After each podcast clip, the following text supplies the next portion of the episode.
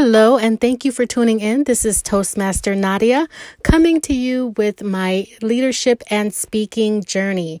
I'm just going to do a follow up today on a panel discussion that I was honored to be a part of. It was my first time taking part in a panel, and I was very fortunate to see a Facebook posting from Carol Ashton, who was planning this as a part of her project in District 99.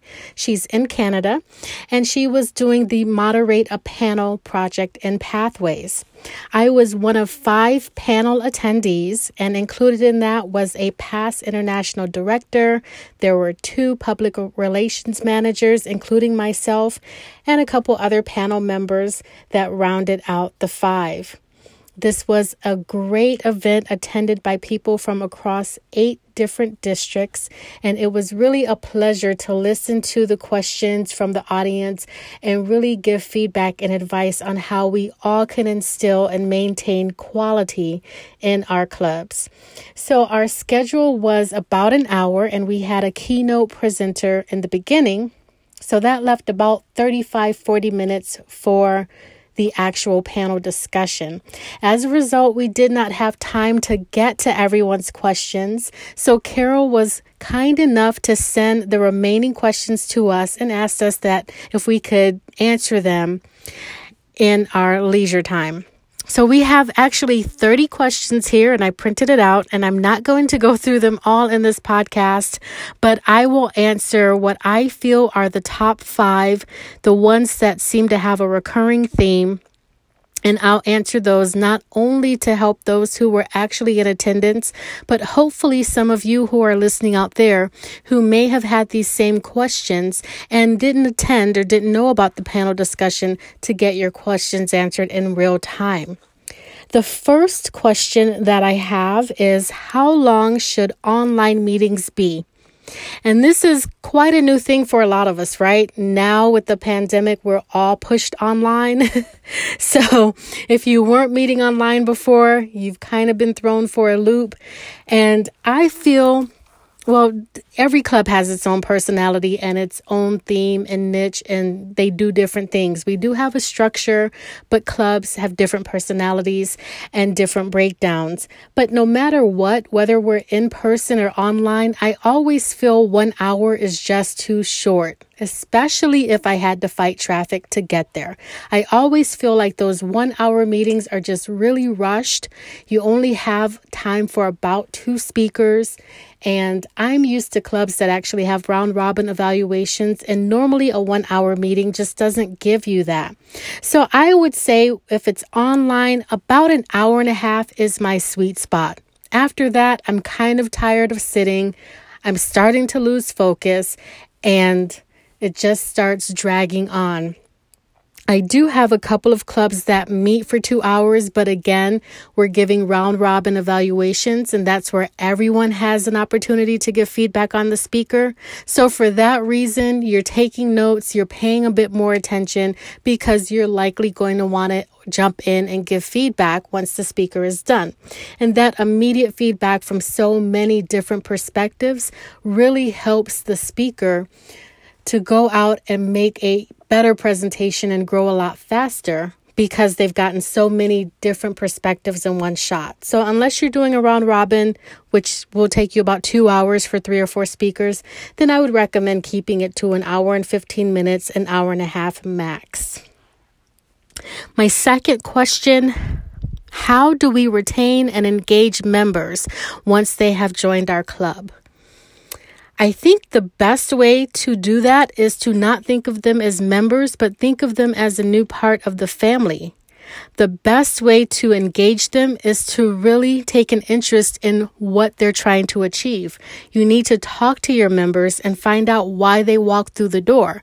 Are they trying to get a promotion? Are they advancing in the military? Are they launching a new product or a new business and they need to go out into the marketplace and start to sell themselves? What brought them through your doors?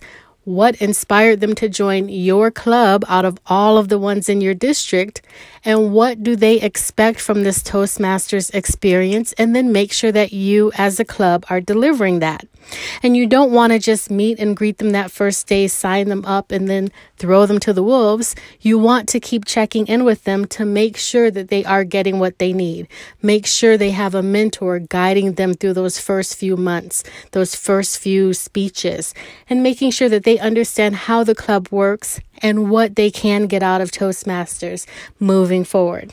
So I think talking to them, engaging with them, really showing an interest in who they are and what they want to achieve, and really working to make sure that they have the tools to achieve that, that is going to be what helps retain your members long term.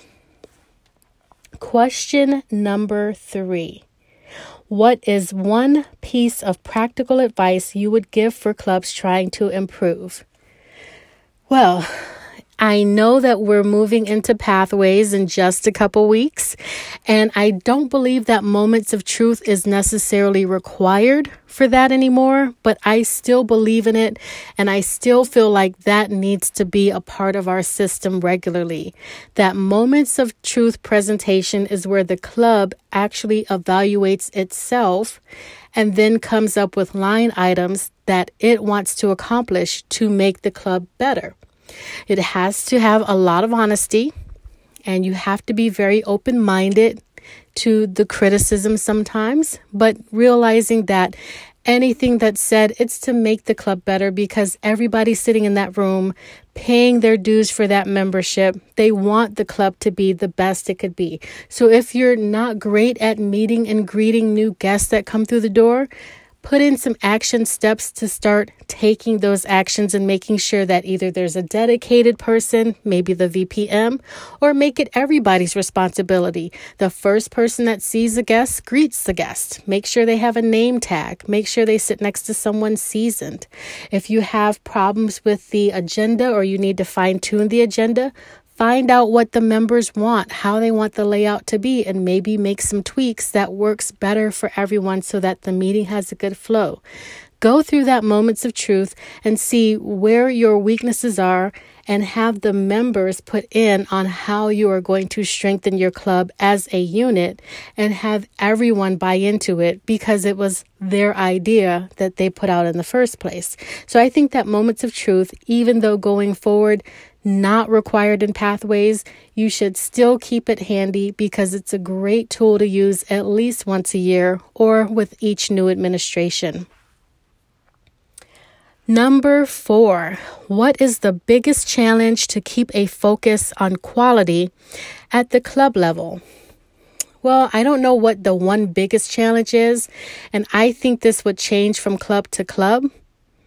But I think one thing that we need to be conscious of is that every time a new board comes in, you need to be consistent with the things that the previous board put in place. So, if the last secretary was putting out a monthly newsletter, don't just ditch it and have people wondering where the newsletter went. Make sure that that remains consistent with the next secretary or if they the next secretary doesn't want to do it put someone in place who's willing to keep that going if you've started certain trends in your club don't let those dwindle with the new administration because the club member doesn't really know what's going on from one administration to the other. They just know that I joined this club and we had this and now it's gone. So I think making sure that whatever you have in place remains in place even when your board changes. That's going to be very important. And another challenge that I think or another way to overcome any challenges is to make sure that each executive board is filling out that club success plan. And if you are a officer and you haven't heard of the club success plan, that could be part of the problem. and the club success plan is a great tool that you can find on Toastmasters.org, and you will use that in your executive meetings, usually the first month of your that you're in office and you sit down as a board and you hash out a success plan for the club. Now a lot of these things can get lost in the shuffle if you're changing boards every 6 months, but you want to make sure that you make that document available to the next board so again, they can keep going with what efforts you've already started and it really is a line by line item of what is what are our education goals? What are we achieving? On for membership. How are we advertising our special events? What's our public relations plan? It goes through pretty much every officer role and it has them outline what their goal for their role is. And again, keeping consistency in the club, that document should be passed down from board to board so the next board can do a new one but they need to also keep in mind what steps are already in place so that from the member standpoint, you have a consistent product that you're offering to your members. And the last one I'm going to answer for this evening What is the best resource for members who want to learn more and get better? This one is a little bit vague and I could take it a few different ways. A person could want to learn more about Toastmasters in and of itself. They could want to become a better speaker. They could want to learn more about leadership. So I'm not really sure which direction the writer was going in with this question. So I'll kind of give it a twofold approach. I think the first step for all of our members should be the navigator. And the navigator is a document that's available Normally, it's emailed to you when you first sign up for Toastmasters, but it's also available to anyone as you enter Basecamp to access your path. You have a copy of the Navigator right there. The Navigator replaced the new member kit, so it's going to be a breakdown of what each officer role is, what the different parts of the meeting is, and it tells you a little bit about pathways to get you started on your educational journey. So, that is a great resource and document for all the members who have never looked through the new member kit or the navigator itself. And once you've gotten your feet wet and you're involved in the meetings, if you want to learn more about Toastmasters, you can always go to our website. There are tons of great resources there. So just visiting Toastmasters.org, going to that upper right hand corner and typing whatever you have a question about in that search bar, you will get numerous documents that will help you gain more members, hold open houses. It will tell you all the leadership positions in the district that are available to you. It goes on and on with things that you can achieve.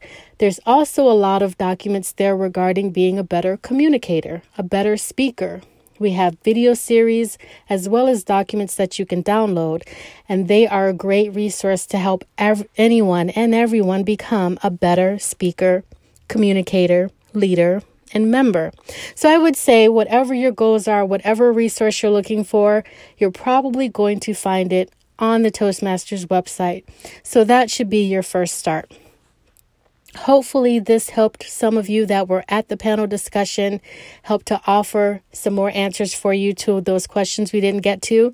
And if you didn't have an opportunity to get to that panel discussion, it is in the process of being uploaded to YouTube. I can communicate that with you later when we have gotten that accomplished. It was a wonderful hour filled with a lot of inspiration and great advice on inspiring quality in our clubs. And I hope that you all get to at least view it if you didn't get to take part in it sometime in the near future. You can send any personal questions to me at toastmasternadia at gmail.com or leave me a voice message right in this podcast. It's been a pleasure being with you this morning, afternoon, evening, or whatever time it is in your part of the world. Please stop back again. Have a great day.